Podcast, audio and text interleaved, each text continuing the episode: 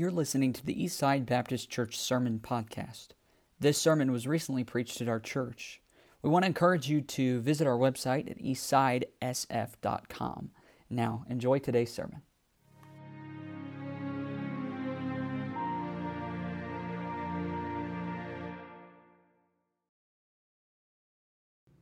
Into the book of Ephesians, I've been sharing with you as we get into the book. Ephesians is, has been called by many commentators uh, the treasure house of the Word of God. Again, not as though the rest of the Bible doesn't have treasure in it, uh, as equal uh, and as good as Ephesians. But it's like God says, Can I just open a window for you? And would you just kind of stick your head inside this window can I just show you all the things that I have for you? And if you can remember these first couple of chapters that we are going through, um, they're real doctrinal. They're just kind of real straightforward Word of God. This is, this is what I have done for you. And then you take the last half of the book, and God says, Now, knowing all those things, here's what I expect of you. And here's how you're to live that out. And we're going to be, I'm really anxious to get into uh, chapter 3 and make it a very practical uh, application to the Christian's life. But it's not as though just the doctrine that we're going to be reading about today is boring. I, have never, I told Yvette last night, I, we were getting ready for bed, and I had sat down one last time to review my message for today, and, and I, I was coming to bed, and I'm like, I'm so excited about this message tomorrow. And um, uh, just basically for what it says and what God has done for us. It's so good when you realize, guys, where we were to where we are today. Um, the person I like to use the most when I'm referencing something like that is a man named Wes Wendland. Does anybody remember Yellow Van Wes Wendland? Let me see, let me see your hands. Yeah, Wes drove around with about 122 Bible verses on the outside of his van Wes was on fire for the Lord, still is on fire for the Lord. Um, he was an old alcoholic, and I mean of the worst kind. Closed the bars down, um, probably got kicked out of a bunch of them, and him and his wife were in the bars and living that kind. Of that was their life and loved it until a man kept telling him about uh, a savior who could save him from all of his wicked sins and wes would cuss him out and send him away. I don't want nothing to do with here. I don't want to hear that. And I don't know how long this went on, but finally God got into that man's heart and began uh, to listen to what the man was saying to him. I wish I could remember the friend that led him to Christ. But the day Wes got saved, he said, I dropped on my knees and he said, I just started confessing every sin in the world I could think of. And he said, I had a bunch of them. And um, he said, when I got up off my knees, he, he said, I knew I was a changed man so changed that his wife didn't want anything to do with him anymore and she divorced him. If you're going to be that kind of a guy, I want nothing to do with you. But anybody remembers Wes in church? He, he played the organ, and anything that could be done, Wes would do it. He loved God. He would talk about him with tears in his eyes and would tell you what his life used to be like to where he is today. He just can't believe God would have saved someone like him. When you get into the passage today, that's exactly what God's trying to show us. It's like, can I just remind you of where you used to be and where I've brought you to today? So if you'll look with me as we get into Ephesians chapter 2, we're going to go down to verse 11, is where we're going to pick up this morning. We'll finish out the chapter. You notice how fast I'm going through Ephesians? Much faster than Matthew. I don't get a whole lot of amens about that, but I'm much faster than Matthew. So, uh, two, I think two messages, and we're out of this one chapter. That's amazing for me. All right, chapter 2, verse 11. So, wherefore simply means, in light of what I have just said to you, wherefore remember that ye being in time past Gentiles in the flesh, who were called, here's a name that was given to us. this is really a, a title that they would place on the Gentiles, who are called uncircumcision, and it was said with disgust, by that which is called the circumcision, the Jews, in the flesh made by hands. That at that time ye, here we go now.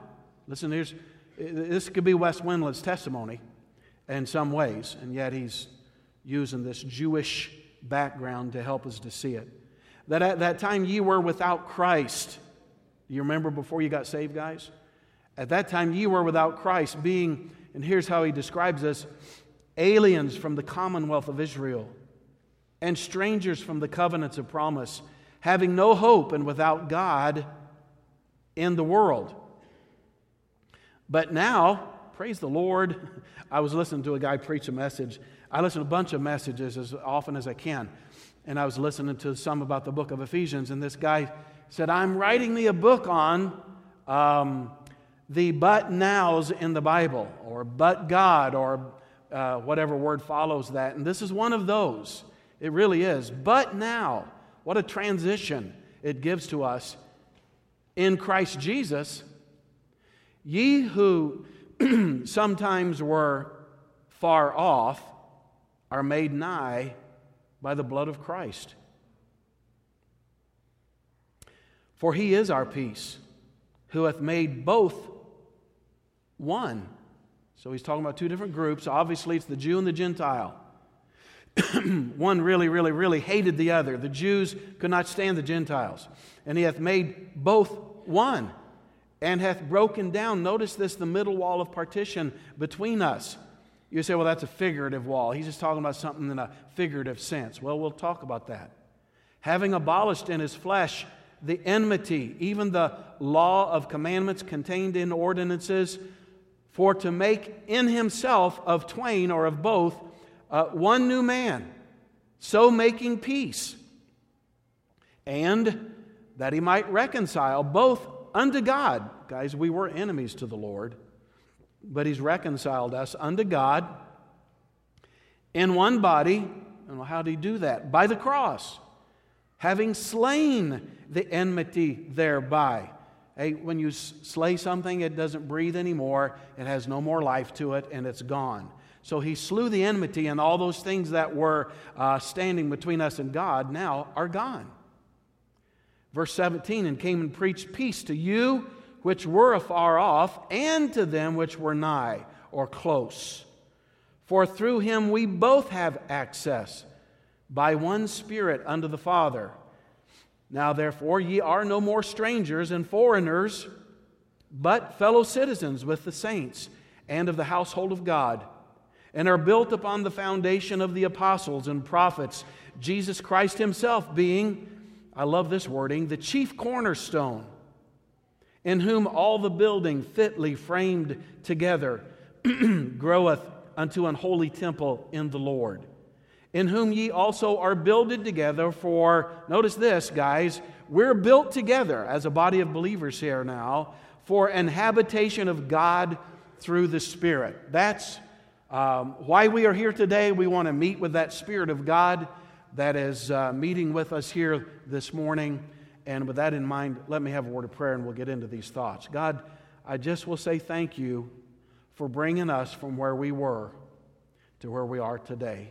Will you bless the preaching of your word? And I'll thank you for it in Christ's name. Amen.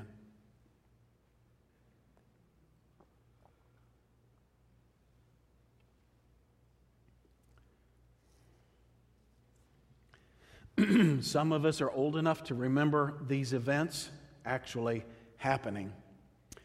But from 1961 all the way up to 1989, East and West Berlin were separated by what we call the Great Berlin Wall. Family members were separated, and uh, anybody who was caught trying to cross over that wall and get over to maybe to see family members or whatever business they were trying to, to take care of, they were executed. East Berlin was the Soviet occupied area, while West Berlin was formerly controlled by the Western Allies and was entirely surrounded by the Soviet controlled East Berlin and East Germany. West Berlin had uh, great symbolic significance during the Cold War as it was widely considered by Westerners, us, as an island of freedom. So on June the 12th, 1987, does anybody know where I'm going with this? Familiar with the story? We got to remember this. President Ronald Reagan made his, his famous speech at the Brandenburg Gate in front of two panes of bulletproof glass. And that afternoon, maybe now you'll understand where I'm going, Reagan said this in his speech We welcome change and openness, for we believe that freedom and security go together, that the advance of human liberty can only strengthen the cause of world peace. There is one sign the Soviets can make that would be unmistakable, that would advance dramatically the cause of freedom and peace. General Secretary Gorbachev, if you seek peace, if you seek prosperity for the Soviet Union and Eastern Europe, if you seek liberalization, come here to this gate, Mr. Gorbachev. Open this gate. And then that famous statement Mr. Gorbachev, tear down this wall. Now, it took two years for that to happen. And it did come down. In a joyous moment, people were picking up uh, axes and mattocks and hammers and anything that they could get to tear down that wall and to be able to see families united going back and forth was a, just a joyous time. Somebody even, I don't remember if it was a missionary or somebody that actually had lived there at one time and came back, brought me a chunk of that wall. I've got it somewhere safely stored in my office. but it, it, that wall was a representation, a physical representation that we don't want anything to do with you and we are separate from you. And it was so strong that if somebody uh, from the western side or from the, the, the, eastern side tried to cross over, there was this barrier between that soldiers were lined up all along the way and uh, set up as guards and would mow those people down. But what a day of peace it was when that wall finally came down and to see those families uh, hugging and, and seeing family members they hadn't seen for many years, and in some cases was really quite a sight. Really, it was. So now, a nation once divided by this one imposing wall is, uh, is one again because of the removal of the barrier that stood between them, kept them separate. It kept them two different groups. You could even say two different nations. In our text here today, Paul is reminding these Jews, and I tried to bring it out for us, uh, that these Jews and Gentiles, that there was a wall, literally, that stood between the two of them. Truly, there was uh, a physical wall. I'll describe it here in a moment. Paul talked about it here in, in the passage. And one person, not with a famous speech that he spoke, but with one sacrificial act, removed that wall and united two separate uh, groups of individuals, Jew and Gentile, and brought them together in one person. And that person was in the Lord Jesus Christ, who unites everybody and removes all separation between, boy, don't miss this, between any two people or any two factions or any two groups in the entire world. Jesus Christ can remove that faction or that wall or that thing that seems to keep the Hatfields and the McCoys, remember that group, uh, separated. By the way, they reunited together as well, and the wall that used to be between them is now separated as well.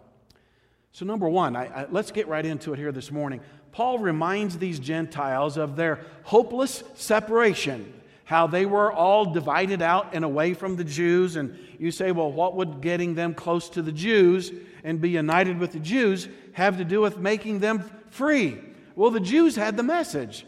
They had uh, the message of God. They were hiding it and they were selfish with it, but Paul begins to remind these Gentiles of their hopeless separation. Look with me again in verse 11, and here's how he put it to them Wherefore, remember that ye being in time past, in other words, look back into your past, Gentiles in the flesh, who are called uncircumcision by that which is called the circumcision in the flesh made by hands, that at that time ye were without Christ, being aliens from the commonwealth of Israel, and strangers from the covenants of promise, having no hope and without God in the world. All right, so little reminder there. so, what Paul was referring to was uh, that separation, that wall that was uh, between them if you were alive during that time and you could have gone to the temple, they called it Herod's temple. And in Herod's temple, um, there was a wall that was set up between there. If you walked into the temple, the first place you would come into is the court of the Gentiles. This was a place, obviously, where the Gentiles were allowed to come.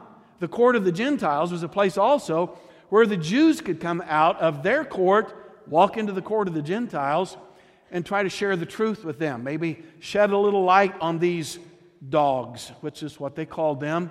Um, and, and let them know about the truth and so on. But the Gentiles had become so despicable to them that, was the last thing they wanted to even do was share truth with, uh, with those Gentiles. And that wall separated them.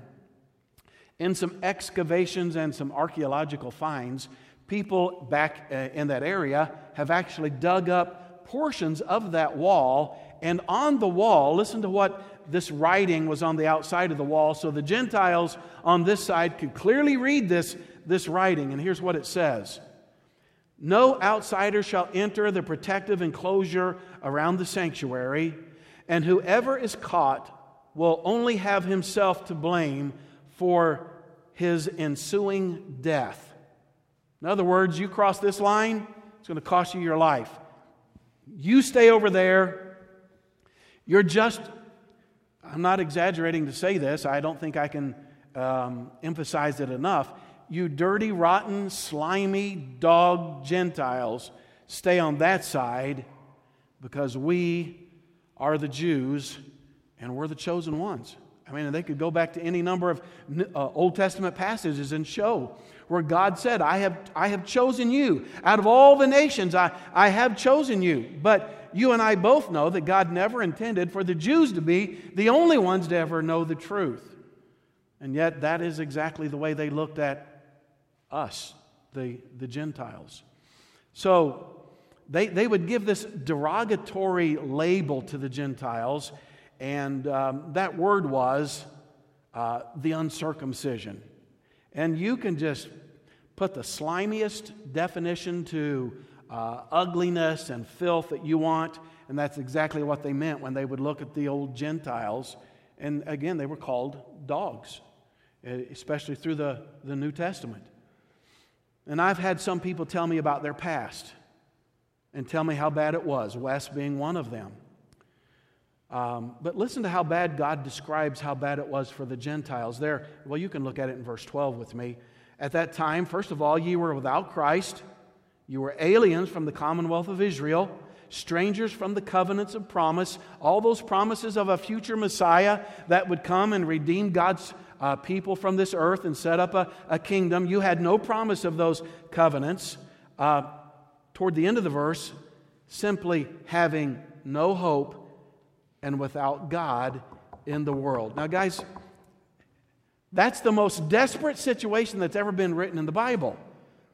And that was referring to you and me as, as Gentiles. and God was saying, I, I got to get you to remember just how bad it really was for you guys. There was no hope whatsoever for you. I, I, mean, you knew how the Jews wanted nothing to do with you. They had the law, they had the Word of God. Your only hope was to be found in the Word of God, and you were cut off. You had no hope in this world. I, I remember reading uh, one history book. I don't remember the people uh, who were the enemies of each other, but one army had captured uh, hundreds and even thousands of uh, their enemy and had marched them up this huge hill. And at the, the, the top of the hill was a cliff that dropped off hundreds of feet below. And they, the soldiers behind, with their guns and spears or, or bayonets or whatever they had at that time, were driving those soldiers up that mountain and just driving them to the point that those men would just drop off, three and four and five and ten at a time, and falling down this cliff. It's how they would take their life. And I can just imagine being a guy in the middle of that group and, and uh, being shoved toward the end of the cliff and just knowing that when I look backwards, the enemy is behind me. When I look in front of me, it's certain death. And there just would be no hope. That's one of the it's one of the best ways I could think of describing that was that was you and me. Uh, we just had no hope in this world. And I would have to say it couldn't get any worse than this to realize that we were on our way toward uh, eternity, and when we dropped off the cliff, so to speak, and life was over, we would just be in hell forever and ever and ever. And God just reminds us of how dark a time that was. I, am just going to say, I'm so glad I'm saved today. Anybody else say, Praise the Lord for what God has done for me, and I, and I know Him as my Savior now, and the darkness that was all around me is gone, and, and the, that steep cliff, that drop off, is not to be a part of my life. And, and uh, just quickly, if I can just say it for your sake today, if you're here this morning and you don't know Christ as your Savior, you're still without hope. And, and whether you realize it or not, the enemy behind you is shoving you toward the end of your life. And when you drop off, friend, and it's not over a cliff where you at least hit the ground 100 feet below. It's, it's a devil's hell that you'll live in forever and ever and ever. It just doesn't get any worse than that. And if I could challenge you this morning, I don't know everyone's heart here this morning. I know many of you. But if you're here today without Christ, you need to be saved. And I would challenge you to trust Christ today. But just remember and understand what he's reminding these Gentiles and these Jews of was there was a wall that literally separated two different factions of people, Jew and Gentile. You were hopeless and you were without Christ. You weren't even a part of the Jewish economy, so to speak, commonwealth, and all of its promises. You were hopeless. But you know what I love about Jesus Christ? He sticks a cross right down in the middle of all of that mess. Verses, we won't read through all of them again but verse 13 to 18 starts with those words but now in Christ Jesus. You who were sometimes were far off are made nigh. You've been brought near by the blood of Jesus Christ. You've been made a part of the group. You who were outcasts and nobody wanted you to have anything to do with them, you've been brought in now. you have been made a part of, of this one body. And I, I love how God does this here. you ever hear a group of men that are argumentative and then they're, and uh, maybe the conversation got a little rough and then uh, dinner was served and you put a steak dinner down in front of a group of 20 men, it's going to get real quiet for about 10 minutes because something was set down between them. And that's exactly what the cross of Jesus Christ did. With all the bickering and all the difference that two different groups had together, when Jesus Christ planted a cross in the midst of them, it stopped, it settled all of the arguments. Uh, Romans 8 and 9 actually goes into it as well. Those things that separate us are brought together by the unity of Jesus Christ. So Jesus removed what separated us and he drew those two different groups together. I have to tell you, they did it kicking and screaming. The Jews, even after they got saved and knew that the Gentiles had gotten saved, they st- still couldn't hardly accept the fact that we've been made one in Christ Jesus. We weren't turned into Jews, we were turned into Christians. And they wanted to demand that we live just like them. It took, it took centuries to really and in some cases that has never been removed uh, in some of the Jews' mind, uh, that there's still these total separation between us. But the cross of Jesus Christ removed that wall that separated the Jew and the Gentile. Remember when Jesus, we were in the book of Matthew and, and chapter 5 and verse 17, he was trying to get these Pharisees and the scribes to understand. He said, Think not that I am come to destroy the law or the prophets. I'm not come to destroy, but to do what? I came to fulfill the law. Consequently, the ordinances in the law that kept the Gentile separate from the Jew have now been removed. I mean, doing that took two separate groups and brought them together as one in Jesus Christ. And in verse 16, he tells us where all of that took place. Read, along there in verse 16 and that he might reconcile both unto God, we all became one, in one body, where? By the cross, having slain the enmity thereby. Praise the Lord. So, uh, like I said before, he tells us that he slew the enmity or, the, or that hatred and the opposition toward each other. I've told you the story about Hugh Glass. Does anybody remember the story of Hugh Glass? Lord Grizzly? Anybody else remember that story? It's one of the most fantastic stories. You ought to get it and read that story. Unbelievable. Hugh Glass is out uh, on a hunting expedition and he wandered off looking for some fruit on some trees and he got into a, an area. He looked up and here comes a, a mama grizzly bear and she's in full attack mode and he tries to pull up a gun. It gets swiped away, his knife gets swiped away. And then um, finally the bear took him down and then somehow he was able to get back up, grabbed his knife, and he said, The bear's coming at me again. And he said, The only thing I knew to do was to dive into the bear. yeah, that's what I think of doing. Yeah, just go right for the bear. That way. but he did. He dove into the bear and gave it a bear hug.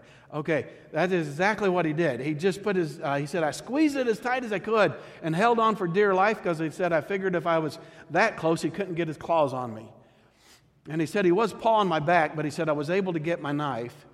And he said, I stabbed that thing over and over and over and over again. And when his buddies found him, he was laying flat on his back with the grizzly bear dead on top of him. Yeah, quite a, really, it's quite a story. And, and to read how his life um, was changed really forever, it, just have to read it. He crawled 200 miles uh, on one knee and two elbows to get back to the fort. Just really a, um, amazing story. And I'll remember why I'm telling you that story here in just a minute. he killed the bear. He slew the enemy. I mean, the, the thing that was trying to take his life um, and almost did, he was able to take it. That's what Jesus did for us. It was worse than a grizzly bear. Jesus took the sin of the entire world and on Calvary drove his blood through the heart of my sin and slew the enmity that separated me and you from God and brought me and the Jews back together into one body, one family in the Lord Jesus Christ. I, about three weeks ago, um, me and Alfredo, Alfredo, you in here? He's back there. You go, Alfredo, we're on, we were on uh, outdoor knocking and uh, came to a door, and a man comes to the door I introduced myself. He introduced himself as Mr. Cohen. And he, uh, he told me that he is, um, he's a Jew. And he said that I'm actually from the Aaronic uh, tribe of Levi. And he says, actually, I am very close in the lineage of the priest.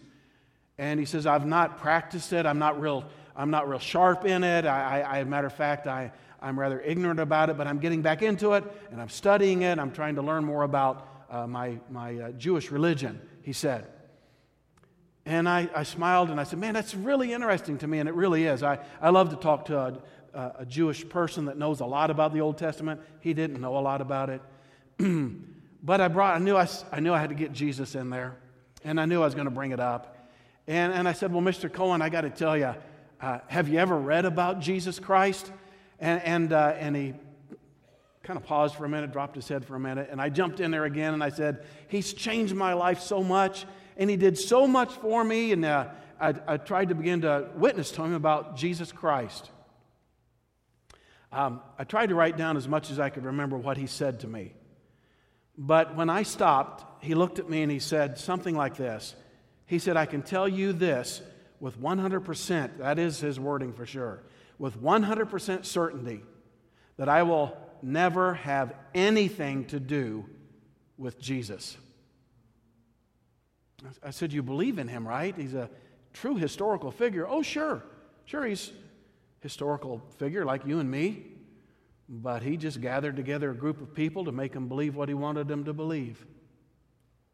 I thought, man, how sad. And how that just, when I was reading this passage here today, I realized how far away those people still really are that don't know Christ and how far away the Jew really is from knowing the way to heaven. It was heartbreaking, to be honest.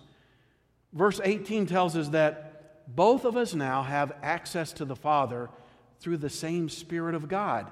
And through one Spirit, two different factions, and you know as well as I do, they're, they're hundreds of different factions of people in the world.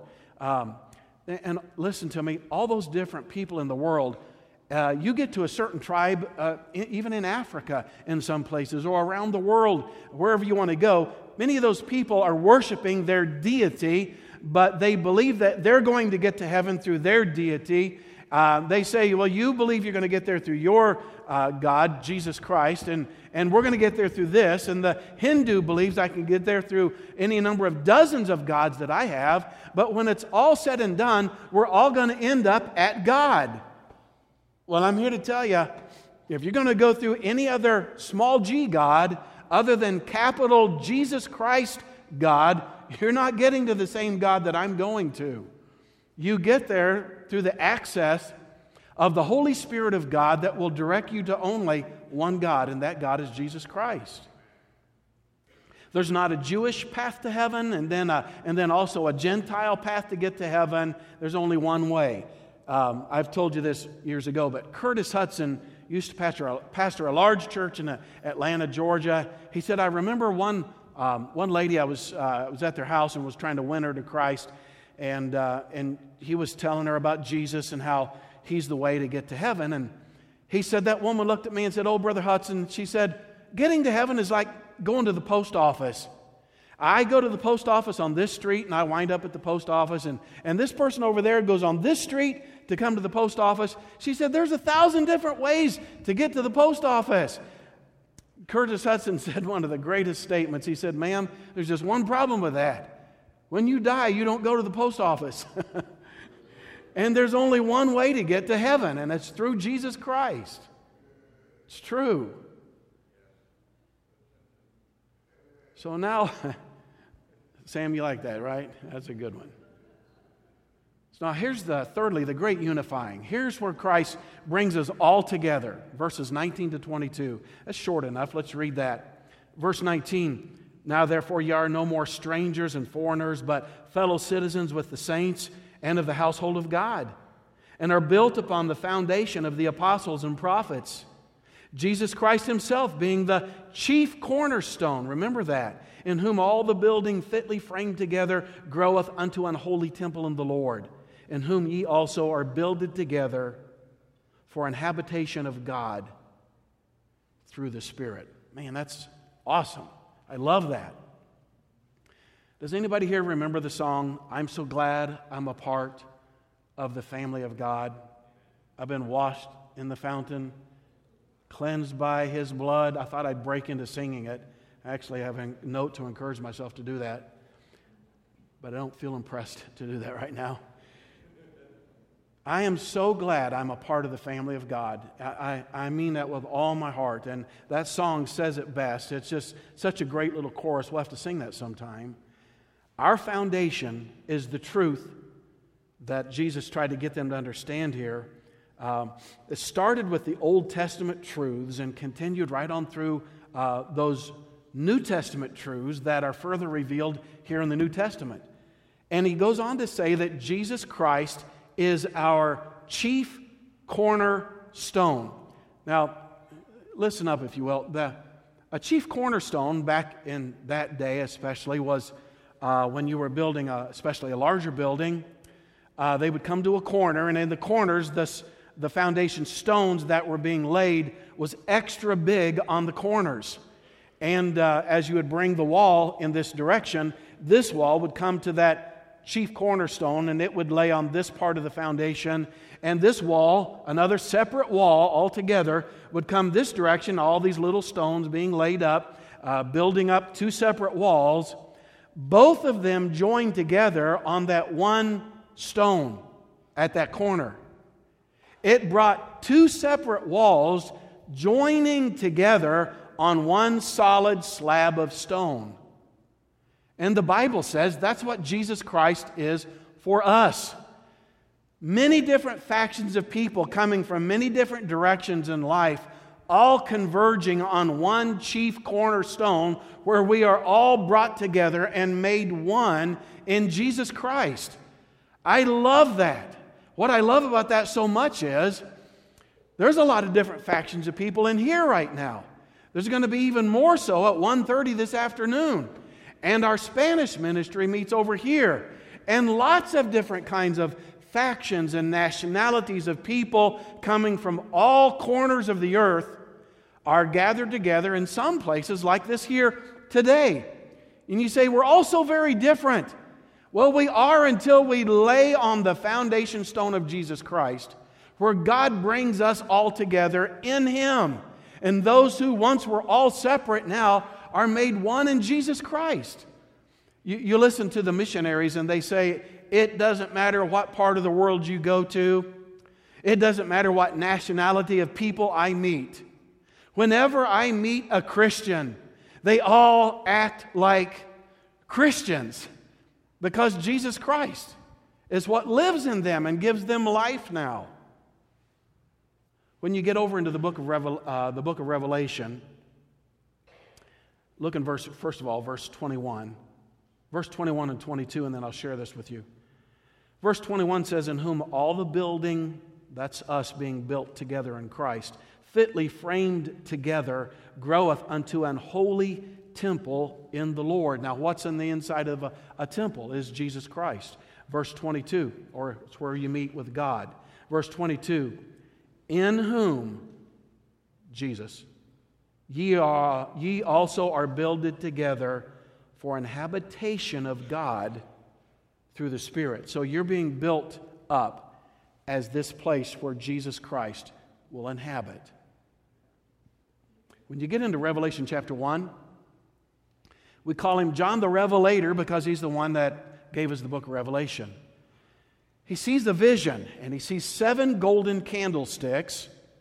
And he's told what those seven candlesticks represent. They, are, they represent the seven churches of Asia, and those seven churches of Asia represent all churches of all ages. I really believe that. It even represents the churches of today, so those seven churches represent us here today. And the unique thing about those seven churches, and don't miss this, was in the midst of the seven golden candlesticks, or in the middle of all those churches, was Jesus Christ Himself, was right in the middle of all of those churches, which was an emblem and a, a symbol and an understanding for you and me today that Jesus Christ is in the midst of His church. And I believe that even while we are here this morning, I'm standing behind a pulpit. You're sitting in a pew. Different ones are in junior churches and nurseries and taking care of different ministries in our church. While all of that is going on, I believe with all my heart that God, in the person of Jesus Christ, is in this room with us as, uh, with us as His habitation here today. God inhabits His people. First of all, He lives inside of me as a Christian. Secondly, He lives inside and comes and inhabits the place of worship where we gather together. And with Jesus Christ in the midst of this room here today, Jesus does what the United Nations cannot do, what the world courts cannot do, what all the counselors in this world can never do. Jesus Christ can bring together people who have been separated by religion or by anything in life that has separated, for instance, two brothers angry at one another and fighting, and, and, um, or two different people that are angry and, and separated. This huge wall is between them, and you say, Those people will never come together again. And I will agree with you, as long as you leave Jesus Christ out of the picture, they'll always remain separate. But when you bring Jesus Christ in the middle of any controversy, Jesus Christ is the great uniter who brings everybody together. He brings husbands and wives together. He brings uh, uh, friends that have been separated and angry at one another back together. Jesus is the great uniter today. I, I'm even going to challenge you this morning if you can think of somebody in this life who you're angry at and you're separate from, and, and you're thinking, I'll never have anything to do with that person ever again. Please listen to me. Jesus came down to unite us and bring us back together. He is the great uniter. I realize, first of all, we're united in Him. But once we are in Him, when Jesus Christ is allowed to work in people's lives, He can heal and mend broken relationships and whatever might be at work in somebody's life, God can bring that nation together.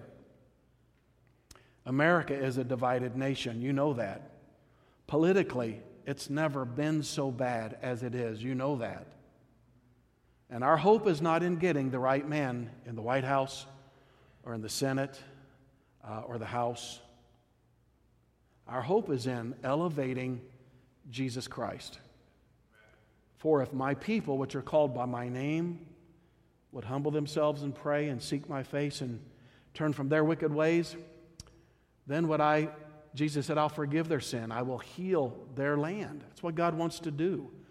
So, what's the best thing a Christian can do today is to take a stand for the things of God and live for Him. So, I'll ask it again. If you died today, are you listening to me? If you died today, where would you spend eternity? Are you like those soldiers on your way to the cliff? And when you drop off, you're in eternity in a, in a devil's hell. And if you're not saved and don't know Christ, you can know him today. And if you have somebody that God brought to mind that you know need to be brought into a right relationship with, why don't you bring Jesus Christ and the cross right back down into the middle of that circumstance and watch what Jesus can do for that relationship?